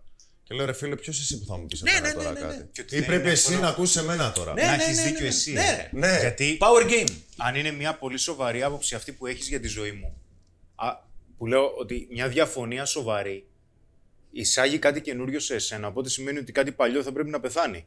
Και σημαίνει ότι έκανες και λάθος μέχρι τώρα. Μια πεποίθηση, ε, και ότι κάτι μάλλον δεν έχει πάει καθόλου καλά. και ότι αυτό που μου τονίζεις και μου το βάζεις κάτω από ε, τη λάμπα δεν, με- δεν μου αρέσει καθόλου. Γιατί, γιατί έχουμε μάθει να τα παίρνουμε προσωπικά, Χρήστο. Όταν ο άλλος σου λέει ότι διαφωνώ με αυτό που λες εκείνη τη στιγμή, είμαι ένα με αυτό το οποίο λέω και αυτό πιστεύω Ναι. και θεωρώ ότι εκείνη τη στιγμή που διαφωνείς με την πεποίθησή μου, τη γνώμη μου, διαφωνείς με μένα. Άρα ουσιαστικά κυρώνει εμένα. Είμαι η άποψή μου. Ακριβώς. Και έλεγε και ο, ο Ζίγκλαρ, ο αίμνητο ο Ζιγ Ζίγκλαρ, είχε πει το συγκλονιστικό. Λέει τελικά αυτοί οι δάσκαλοι, ρε παιδί μου, σε μία πρόταση, σε μία ερώτηση, σου περνάγαν μάθημα ζωής, έτσι. Λέει τελικά, φιλαράκι, θέλεις να έχεις δίκιο ή θες να είσαι ευτυχισμένος; Τελικά θέλεις να έχεις δίκιο ή θέλεις να είσαι ευτυχισμένος; Θέλω να έχω δίκιο και να είμαι ευτυχισμένος. Δεν γίνεται πάντα. Κάποιες φορές είναι Ανατολή-Δύση. Τι θέλεις από τα δύο; Παρότι δεν θα το παραδεχτούμε ανοιχτά, είναι αυτό που λέει ο Χρήστος, είναι οι προγραμματισμοί, οι εσωτερικοί μας, το υποσυνείδητο. Θέλω να έχω δίκιο γιατί νιώθω ότι εκείνη τη στιγμή ότι διαφωνείς με την άποψή μου, ακυρώνεις σε μένα. Όπως λέει ο Χρήστος, δεν είναι η άποψή μου. Η άποψή μου είναι αυτή. Άσε που είχα διαβάσει κάπου ένα πολύ ωραίο, λέει, η συνύπαρξη, λέει, δύο αντιθέτων απόψεων στο ίδιο μυαλό, συχνά είναι, ε, σημαίνει ευφυΐα Φυσικά. η συνύπαρξη δύο α- διαφορετικών και πολλές φορές αντιθέτων απόψεων στο ίδιο μυαλό, πολλές φορές σημαίνει είναι ένδειξη ευφυΐας. Μα αυτό είναι και η βάση στην αρχιτεκτονική της σκέψης σου. Λέει ότι όταν έχεις μια πεποίθηση για κάτι, ότι ξέρεις τι, αυτό είναι, οκ. θα δημιουργήσεις μια άκρως αντίθετη άποψη και θα κάνεις τα πάντα για να την αποδείξεις. Μόνο αν δεν μπορείς να την αποδείξεις την αντίθετη άποψη, η αρχική σου ισχύει. Κάνει challenge τον εαυτό σου. δηλαδή. Βέβαια. Γιατί σου λέω εγώ, ναι, εντάξει, ε, ξέρεις αυτό το journaling που λες για, τα- για το τέτοιο που παίρνεις και γράφεις, μωρέ. Ε, δεν δουλεύει. Οκ, το έχεις κάνει. Δεν χρειάζεται. Οκ. ναι, μάλλον ναι, δεν θα δουλέψει. Προφανώς και δεν δουλεύει. Αυτό ρε πούστη μου, δηλαδή που απορρίπτουμε πράγματα χωρίς να τα έχουμε δοκιμάσει. Κάντο όσο Αυτό, καλύτερα μπορείς. αυτό, Και αν δεν σου δουλέψει, βρες κάτι άλλο. Αυτό, αυτό, αυτό. Τότε έχεις άποψη. αυτό. Όπως λέει ο σοφός λαός, πάλι να ξαναγυρίσουμε στο σοφό λαό, με τα λόγια χτίζω ανώγια και κατώγια. Ναι. Βράζει, ρε. Εδώ, τώρα, εδώ και τώρα, εδώ βράζει. Το εδώ και τώρα γιατί το, θα, το αύριο δεν υπάρχει αύριο. Δηλαδή πρέπει να καταλάβουμε ανάμεσα στα διάφορα flows, τις, τις απάτες με τις οποίες ζούμε, είναι ότι νομίζουμε ότι έχουμε χρόνο. Δεν έχουμε χρόνο. Το αύριο δεν είναι εγγυημένο. Είναι πιθανότατο αύριο. Το μόνο σίγουρο είναι το εδώ μην αναβάλεις τίποτα. Τίποτα. Τίποτα. Θεώρησε ότι αύριο μπορεί να μείνεις εδώ πέρα. Με αγχώνεις. Ναι, Είναι λίγο, ναι. Ναι, ναι. Αγχώσου, δεν πειράζει. Καλύτερα να αγχωθείς εδώ πέρα παρά να πας επάνω στον παράδεισο και να πεις ρε Μαλάκα εκείνη τη στιγμή χαράμισα όλη τη ζωή, ας πούμε. Γιατί πρόσεχε, λέει αυτό που, και εκείνο το οποίο για αύριο το αφήνουμε, συνήθως ποτέ δεν γίνεται. Μην κλείσετε τώρα τηλεόραση το άγχος, εντάξει. Τα λέμε εδώ πέρα τώρα. Ναι, ρε όμορφα. παιδί. μου. Εντάξει. Αλλά δείτε αυτό γιατί αύριο μπορεί να μην υπάρχει κιόλα. προλαβαίνω. Αύριο Το μπορεί να μην ξαναλέω. συνεχίσει. Όχι χτύπα ξύλο για να πεθάνω. Χτύπα ξύλο να μην ζήσω. Και ο χειρότερος θάνατος δεν είναι να πεθάνω, είναι να μην ζήσω. Και να μισήσω. Και να μισήσω. Γιατί το μίσος απέναντι σε κάποιον άλλο είναι πάρα πάρα πολύ επικίνδυνη νοοτροπία. Και απέναντι στον εαυτό μου. Ειδικά ο απολυταρχισμός. Είναι εξαιρετικά επικίνδυνο. Το ξέρεις ότι μπορείς να δεις τις απλές κουβέντες και στην τηλεόραση. Για την Ελλάδα κάθε Δευτέρα βράδυ στο Open και για την Κύπρο κάθε Τετάρτη βράδυ στο Omega Channel. Δευτέρα και Τετάρτη μην κανονίσεις τίποτα. Έχεις γράψει τρία βιβλία. Full bestseller για τα τρία. Εξωτερικό. Μεταφράστηκαν τώρα σε πόσε γλώσσες. Αρκετές. Σε αρκετές. 25 χώρες, 29 χώρες, πόσες τώρα κυκλοφορούν. Αν δεν είχε πάει καλά το δώρο ένα. Αν δεν είχε πάει καλά. Που είναι δύσκολο, ξέρω εντάξει. Όχι, θα μπορούσε να μην είχε Ναι. πάει. Ρε. Και το καλά είναι και πολύ υποκειμενικό, έτσι. Θα έγραφες και επόμενο. Ναι, εντάξει, θα, θα, θα έγραφα φυσικά. Για- πώς θα το κάνεις αυτό; Γράφεις για σένα πρώτα απ' όλα. Α, πάμε. Όταν ήρθα, ήθελε η ώρα, ήρθε η ώρα να γράψω τις ιστορίες και να τις εκδώσω και να γίνει το πρώτο δώρο, δεν ήξερα ούτε αν θα πάει καλά ούτε τίποτα, αλλά εκείνη τη στιγμή δεν ξέρεις ότι μπορεί και να πάει καλά ή μπορεί και να μην πάει καλά. Η ερώτηση είναι και αν πάει καλά. Οπότε ξέρεις, κάνεις κάτι προκειμένου να ρισκάρεις. Γιατί φαντάσου να έχεις μια ιδέα και απευθύνομαι σε οποιοδήποτε μας βλέπει και την έχει παρκαρισμένη εκεί μήνες, χρόνια, δεν ξέρω τι. Την κάνεις από τη στιγμή που νιώθεις ότι πρέπει να την κάνεις, την κάνεις, για φαντάσου. Μετά από ένα χρόνο να την κάνει κάποιος άλλος και να πεις μου το. Το είχα εδώ πέρα, το είχα, το είχα, το είχα, το είχα έτοιμο. Τεράστιος πόνος έτσι. Τεράστιος πόνος. Η δράση που δεν γίνεται δράση γίνεται πόνος. Με μαθηματική ακρίβεια. Οπότε το έκανα. Δεν ήξερα αν θα πάει καλά. Ήξερα λόγω πολλών ιστοριών που είχαν γίνει viral ότι άρεσε στον κόσμο. Το δουλέψαμε καλά με τους εκδότες μου, ξεπέρασε τις προσδοκίες μας, για να είμαι ειλικρινής. Κατά πολύ. Κατά πολύ. Ποιος το περίμενα. Κατά πολύ, οπότε είχαμε υπολογίσει ότι θα πάει 100.000, έχει πάει πολύ παραπάνω. Οπότε είναι πολύ σημαντικό να έχει στόχο. Το κάνεις και μπορεί να πάει και μπορεί να μην πάει. Και πρόσεξε, δεν ήταν έτσι εύκολο. Ω, Εγώ σίγουρα, το τι Νοέμβριο του 17. εύκολο, αυτά δεν γίνονται ε, έτσι. το, το Νοέμβριο του 17 έλαβα μία πάρα πολύ μεγάλη, ένα mail, ε, τεράστια χιλόπιτα από έναν άλλον εκδοτικό οίκο, στο οποίο είχα δώσει το βιβλίο το δώρο, στον οποίο ήμουν σίγουρο θα με εκδώσουν. Άντε ρε. Και κάποια στιγμή, δεν τα έχουμε πει αυτά, και δεν έχει σημασία καθόλου, και είμαι, είμαι και φίλος με τα παιδιά στο συγκεκριμένο τον εκδοτικό οίκο πια. Πολύ φίλοι. Μου λένε, ε, φιλαράκια μας, πραγματικά και λέω για τα βιβλία τους αλίμονο. Αλλά θέλω να πω ότι οι άνθρωποι μου στείλανε μια επιστολή τον Νοέμβριο του 2017. Είναι πολύ ωραίο το βιβλίο, αλλά λυπάμαι, δεν μπορούμε να το εκδώσουμε το βιβλίο. Οπότε εκείνη την ημέρα, δύο-τρεις μέρες, θεωρούσαν ότι δεν μπορούν, ρε παιδί μου, μες στο φόρτο, είναι μεγάλος εκδοτικό Να, οίκος, επειδή κατάλαβα. είχαν πολλά, να ασχοληθούν και να δώσουν όσο προσοχή θα θέλανε. Έτσι, Δεν ευγενέστατη πιστέψαν επιστολή. ότι δεν θα πάει. Whatever, δεν ξέρω. Ο καθένας δικαιούται να κάνει Αν δικέ του πίστευα ότι επιλογέ. θα πάει, θα το παίρνω. Ρε, φίλε. Ρε, παιδί μου, Δεν το πιστεύαν. Κανένας δεν ξέρει. Μισό λεπτό. Ναι, Μετά αλλά- Χριστόν όλοι προφήτες. Είναι πονηρό, πονηρή ερώτηση αυτή. Όχι, οι άνθρωποι θεωρούσαν ότι μάλλον δεν θα πάει πάρα πολύ. Αν θεωρούσαν ότι θα πήγαινε όπως Ε, ναι. πήγαινε, θα, βγα... θα αλλάζαν λίγο το πρόγραμμα. Καλά, του. τι θα. Αλλά θα άλλο θέλω- ονομάζαν τον Νίκο. αλλιώς θα Αλλά δεν λέγανε θέλω να δώρο. καταλήξω, ρε. Εγώ για μια εβδομάδα ήμουν στα τέτοια, έτσι, στα πατώματα, έτσι. Λέω, πω πω γαμώ. Δεν το και περίμενες, δεν- ε. Όχι. Θεωρούσα ότι θα μου πούνε οι άνθρωποι ναι. Να. Ήμουνα στα πατώματα, δηλαδή λέω. Και ήμουνα στο τσάκ να μην το βγάλω. Ευτυχώς ήξερα τα παιδιά από την Kibbooks, είχαμε συστηθεί από έναν αγαπημένο φίλο γνωστό κτλ. Πήγα στα παιδιά στην Kibbooks, πολύ σύντομα το κάναμε βιβλίο και έγινε αυτό που έγινε μετά. Αλλά εκείνη την εβδομάδα εγώ ήμουν στο τσάκ. Και αν κάποιος είναι πνιγμένος τόσο πολύ που λέει, ξέρεις κάτι, δεν έχω ρε φίλε αυτή την ιδέα στο πίσω μέρος του μυαλού μου αποθηκευμένη. Αλλά δεν, δεν μ' αρέσει τώρα αυτό που είμαι σήμερα. Δεν μ' αρέσει αυτό που κάνω. Πώς να βρω κάτι άλλο; Ξεκίνα από κάπου. Ξεκίνα από κάπου. Ό,τι και να είναι αυτό. Ξεκίνα να σκουπίζει, ρε παιδί μου. Παιδιά, ε, έχω μια. Επειδή μαζεύω ιστορίες και το ξέρετε, πριν από μ, ένα τετράμινο, πεντάμινο, ήταν μια ιστορία στο Facebook ενός ανθρώπου, ο οποίος είχε δημοσιεύσει τη φωτογραφία του σε πάρα, πάρα πολύ δύσκολη φάση. Φαινόταν με πάρα πολύ πόνο ο άνθρωπος αυτός. Και λέει: Παιδιά, χρειάζομαι οπωσδήποτε ε, δουλειά. Θα πάρω οποιαδήποτε δουλειά μου πείτε.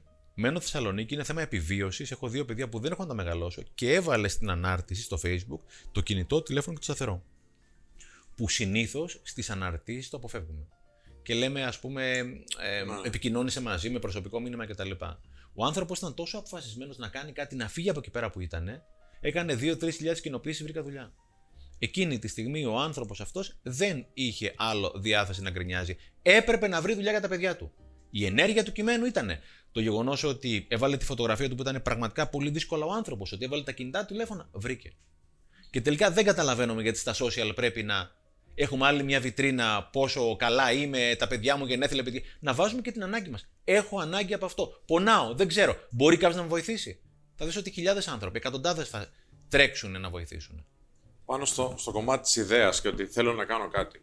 Θα υπάρξουν άνθρωποι οι οποίοι θα σου πούνε όχι, δεν θα πετύχει. Άστο, άραξε. Εμάς, πρόγραμμα ας είναι πούμε, και αυτό. στο βιβλίο, έχουμε βγάλει ένα βιβλίο, έχεις γράψει το πιστό. Βεβαίως. Σα ευχαριστούμε πάρα, πάρα πολύ. Τιμή δική μου άντρας Α. αξίας. Πολύ ωραίο βιβλίο κιόλας. Να σε καλά, να σε καλά. Πήγε καλά. Στην αρχή όμως μας λέγανε. Θα το βγάλετε Αύγουστο. Βιβλίο για το φλερτ, είστε άγνωστοι. Δεν μας ξέρει κάποιο στον κόσμο το βιβλίο, έτσι εννοείται. Εσένα σου λέγανε τέτοια. Εννοείται. Κοίτα, άμα εσύ δεν- είχες και μια ιστορία καθημερινή. Έγραφε στο facebook πολύ- πολλά Καλά, όταν κείμενα. ξεκίνησα να γράφω δεν με ήξερε η μάνα μου τόσο ή Ναι. άλλως. Δεν ήταν εκεί πέρα το θέμα. Απλώς ε, έλεγε, μας έλεγε ο Σάρμα, αν δεν φας και πέντε μούτζε, δεν, σημαίνει, δεν, δεν, δεν, δεν, δεν κάνεις κάτι μεγάλο. Δηλαδή, όταν πάει να κάνεις κάτι μεγάλο, και όταν λέω μεγάλο, δεν εννοώ ποσοτικά. Να αγγίξεις έναν άνθρωπο, ρε, να βοηθήσεις ένα παιδί που έχετε βοηθήσει και εσείς πάρα πολλά παιδιά, να πάρει το πτυχίο, να έχει μια ωραία σχέση με την κοπέλα του ή δεν ξέρω τι. Ε, ή θα κάτσεις τα αυγά σου, το οποίο έχει τεράστιο πόνο, ή ουσιαστικά θα φοβηθείς την κριτική που έχει τεράστιο πόνο. Έτσι. Δηλαδή, κάποια στιγμή στο τέλος της ημέρας ή της ζωής θα ρίξεις πέντε μούτζ στον εαυτό σου και θα πεις ότι εγώ τότε ήταν να κάνω, αλλά εκείνος μου γράψει. Τι σε νοιάζει, αυτός κάνει το δικό του, ρε παιδί μου. Το πιθανότερο είναι οι άνθρωποι οι οποίοι είναι συνέχεια μέσα στον αρνητισμό και δεν δουλεύει, δεν κάνει να δείχνει, είναι άνθρωποι που οι ίδιοι πονάνε όταν εσύ κάνεις κάτι γιατί δεν έχουν βγει στη δράση οι ίδιοι. Γιατί όταν κάνεις κάτι εσύ, είναι αυτό το οποίο θα θέλαν να κάνουν εκείνοι, Αλλά δεν μπόρεσα να το δεν το κάνουν. Δεν, μπορώ- δεν, εφ- δεν, δεν επέτρεψαν στον εαυτό τους να το κάνουν. Οπότε ε, είναι στο πρόγραμμα να φας και πέντε μούτζες και να ακούσει και πέντε άσχημα σχόλια και στο φινάλε υπάρχει δημοκρατία και ο καθένας σε κόσμιο επίπεδο φυσικά μπορεί να πει τη γνώμη του. Έτσι, λέμε. Ξέρεις τι με πόνισε πολύ τότε; Ότι το λέγανε άνθρωποι που ήταν στον κύκλο μας. Δηλαδή άνθρωποι οι οποίοι ήταν κοντά μας. Δεν είναι ότι από το βλέπει ένας ξένος. Α, δεν σε ξέρει. Όταν είσαι κοντά στον άλλον και εσύ δεν έχεις κάνει αυτό το οποίο κάνει ο Σπύρος ή ο κάθε Σπύρος, τότε πονάς ακόμα πιο πολύ. Αντί να εμπνευστείς και να πεις Εντάξει, αυτό το κάνω ο Σπύρος, μπορεί και εγώ. Ρε. Είναι επιλογές. Το σύμπαν αυτό μας έχει δώσει ελευθερία επιλογών, καλός ή κακός. Το κοινό ξέρει καλύτερα και ξέρει το κοινό να κάνει και follow τώρα εδώ στο, στο handler του Instagram του Στέφανου Ξενάκη και το δικό μας θα περνάει από εδώ, ε, παιδιά. Ε, θα περνάει, ωραία. Οπότε κάντε follow στο social media και θα σας ρωτήσω το εξής. Μιας και τώρα θα έχεις πολλές έτσι, φαντάζομαι, ομιλίες στο εξωτερικό και μου έχεις πει σε προσωπική συζήτηση ότι είναι κάτι που το φοβάσαι. Βέβαια. Πώς το Χαίρομαι. διαχειρίζεσαι αυτό; Γιατί το Χαίρομαι. φοβάσαι αρχικά; Αγγλικά Ρε φίλε, ξέρεις. ε, αγγλικά ξέρω καλά, αλλά δεν είναι η μητρική μου γλώσσα. Ε, αλλά έχω μάθει πρώτα απ' όλα να αναγνωρίζω την αλήθεια μου και όταν χαίζομαι να λέω χαίζομαι.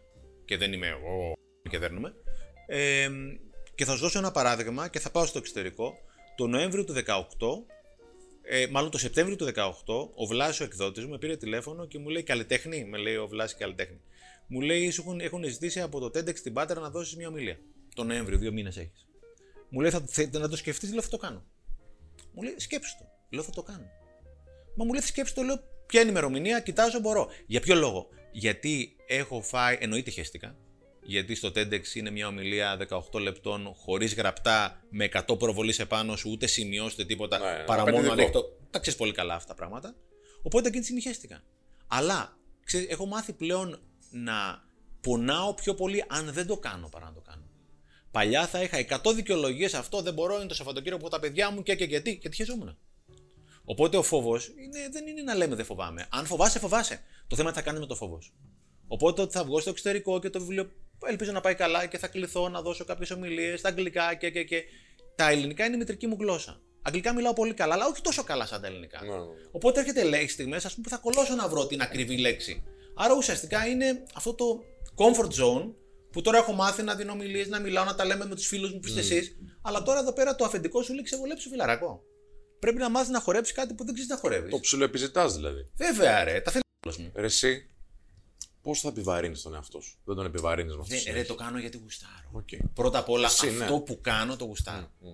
Άρα, αν έκανα κάτι το οποίο δεν γουστάριζα, θα ήταν επιβάρυνση. Εδώ πέρα είναι challenge. Δεν είναι επιβάρυνση. Είναι, είναι ρε παιδί μου, γουστάρω, άντε πάμε μπροστά. Ναι, ναι, ναι. Το έχεις. Το έχω. Πάμε. Το πάμε στον εαυτό μου, έτσι. Οπότε βάζεις και το κριτήριο να μου αρέσει κιόλας. Αυτό που Όχι κάνω, απλά το, να με ξεβολεύει. αυτό το οποίο κάνω, το λατρεύω. Οπότε ε, είναι πολύ πολύ σημαντικό. Ο φίλος μας ο Σμυρνάκης, ο κοινός φίλος, λέει είναι ξεκούραστο να κουράζεσαι για αυτό που αγαπάς. Είναι ξεκούραστο να κουράζεσαι για αυτό που αγαπάς. Αγαπάς αυτό που κάνεις; Τέλος. Μας τα λες εδώ ωραία. Και είσαι ήρεμος πολύ. Πάντα έτσι είσαι. Όχι, εννοείται όχι. Τι είναι αυτό που σε βγάζει εκτός αυτού. Τρελαίνομαι. Ε, μ, κοίτα, αν δεν κάνω αυτά τα οποία έχω ανάγκη να κάνω, να εκτονωθώ, θα μου βγουν και εμένα νεύρα και θα με τσίτα σε πολλά πράγματα και άδικα τις περισσότερες φορές. Ένα από τα πράγματα που μου αρέσει, έχω τρέλα, μου αρέσει να αθλούμε και να παίζω σκουός. Το σκουός είναι τένις δωματίου, σε ένα δωμάτιο, ουσιαστικά χτυπιέσαι. Οπότε αν δεν χτυπηθώ εγώ, θα χτυπήσω κανέναν άνθρωπο, έτσι. Οπότε προτιμώ να χτυπιέμαι παρά να χτυπήσω κανέναν άνθρωπο. Οπότε έχω και εγώ τις δύσκολες στιγμές μου. Αλλά όταν ξέρεις τον εαυτό σου, ξέρεις και τι να του δώσεις προκειμένου να μην τρελαίνεται έτσι. Ε, δεν μπορώ να σε φανταστώ νευριασμένο, πραγματικά. Ε, είναι πολύ Τόσο δύσκολο. καιρό που σε ξέρω. δεν- Ρώτα την πρώην γυναίκα μου καμιά φορά και θα σου πει: Πάρτε συνέντευξη στην πρώην γυναίκα μου την επόμενη και θα σου πει αρκετές φορές. Ναι. Ή καμιά φορά και στα παιδιά μου. γιατί στα παιδιά- Δηλαδή, και στα παιδιά. τσακώνεσαι, ψώνεις τον τόνο της φωνής σου, ας πούμε. Ε, Κάποιες φορές, Χρήστο θα φωνάξω κι εγώ, όχι ότι είναι σωστό, αλλά πιθανόν κάποια στιγμή με, την, με τις κόρες μου να υψώσω τη φωνή μου, σε πιο πολύ οικείους ανθρώπους, συνήθως πιο πολύ στα παιδιά μου, μια φορά το μήνα θα πλακωθούμε για κάποιο θέμα, ας πούμε. Όχι πιο συχνά.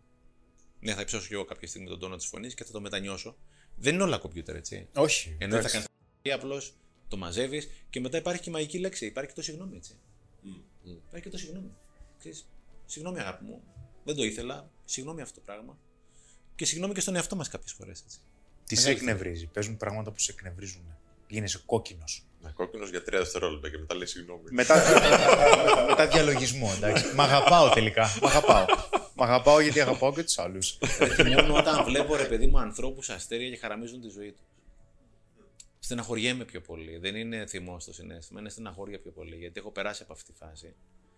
Και όταν του λες και του άλλου κάτι και φυσικά είναι η δική του η ζωή και δεν σε ακούει και καλά κάνει και δεν σε ακούει, γιατί μπορεί να μην είναι έτοιμος, γιατί δεν ξέρω τι, εκείνη τη στιγμή στεναχωριέμαι. Είναι στεναχώρια όμως το συνέστημα, δεν είναι τόσο πολύ θυμός. Ε, θυμός είναι όταν οι δικές μου, όταν η μικρή μου η κόρη είναι με το τάμπλετ και μου λέει Μπαμπά, μισό λεπτό, μπαμπά, μισό λεπτό. Ε, το μισό λεπτό τελείωσε. Μισό λεπτό. Εκεί πέρα θα θυμώσω. Υπάρχουν άνθρωποι που. Πάπυρος θυμώνουν- ολόκληρος Και ήταν. μόνος μαζί σου επειδή είσαι πολύ θετικός. Άσε μας ρε Σίγουρα. φίλε. ρε, σίγουρα. Άι παράτα μας. Εννοείται, ρε, σίγουρα. Έλα τώρα με τις παπαριές και τα λοιπά. Δηλαδή, μας φλόμωσες. με όλους τους συναφιού μας υπάρχουν άνθρωποι που θυμώνουν και είναι σεβαστό. Γιατί, γιατί, γιατί θυμώναμε κι εμείς κάποια στιγμή κάποιους άλλους ανθρώπους. Άσε που αν δεις την ιστορία αυτού του ανθρώπου, την προϊστορία του, είναι πολύ πιθανό να έχει φάει αρκετό δάχτυλο από τους γονείς του και το τελευταίο πράγμα που θέλει είναι άλλο ένα δάχτυλο Να του λέει τι να κάνει. από ναι. ένα καράφλα ή από ένα μη καράφλα να του λέει τι να κάνει έτσι. Ναι, ναι. Άσε ρε φιλαράκι, έχω τώρα τα προβλήματα μου λες και εσύ τώρα με τα έξτρα μάιλ τη π***. Άσε με στην ησυχία μου. Έτσι. Έχει δικαίωμα να το πει. Αλλήμον. Λοιπόν, σε κάθε καλεσμένο μας βάζουμε ένα μικρό challenge. Στη δικιά σου περίπτωση έχουμε δει ότι στο Instagram ανεβάζεις κάθε μέρα ένα quote. Γράφεις με το Όχι χέρι κάθε σου. μέρα, αλλά συχνά, εντάξει. Εντάξει, οκ. Ανεβάζεις συχνά. Μην τον εκνευρίζει. Μην τα πάρω τώρα, έτσι. Μην τα πάρω, τα πήγαμε καλά τόση ώρα. Οκ, οκ. Λοιπόν, ανεβάζεις κάποια quotes λοιπόν και λέμε τι ωραίο που θα ήταν να έγραψες ένα quote και για την παρέα μας εδώ. Για το Men of Style, για την εκπομπή, για το κανάλι, για αυτό που Μου ήρθε, πέρασες μου εδώ ήρθε, πέρα. μου ήρθε, μου ήρθε, Ωραία, μου ήρθε. Είμαι ωραία. έτοιμος. Οπότε τι κάναμε όμως; Έχουμε φέρει έναν πίνακα. Έχουμε κάνει υπερπαραγωγή εδώ στο Open. Όπως πάντα. Τι, Έτσι δουλεύει. Υπερπαραγωγή. Υπερπαραγωγή ή- Λοιπόν. ή υποπαραγωγή. το έχουμε φέρει από κάτι βουνά του Περού αυτό. Καλά. φαίνεται άλλωστε. άλλωστε φαίνεται. Ε, αυτό που θα γράψω δεν είναι δικό μου, αλλά το είχα ακούσει πριν από 20 χρόνια και σε ένα ουζερί στοιχείο. Τα πίναμε με τη δική μου την παρέα και ήταν δίπλα στην ε, ηχθιόσκαλα κάποιοι ψαράδες που τα πίνανε και αυτό, τσουγκρίζοντας ποτήρι αυτός με την παρέα του, το είπε στην παρέα του. Οπότε θα το γράψω όπως ακριβώς το είπε, αλλά το μοιράζομαι μαζί σας, που ξέρετε πόσο σας αγαπάω Και Και το εμείς. εννοώ. Και εμείς. Και κάθε, κάθε, κάθε κόμμα το εννοώ. Κάθε κόμμα και κάθε τελεία.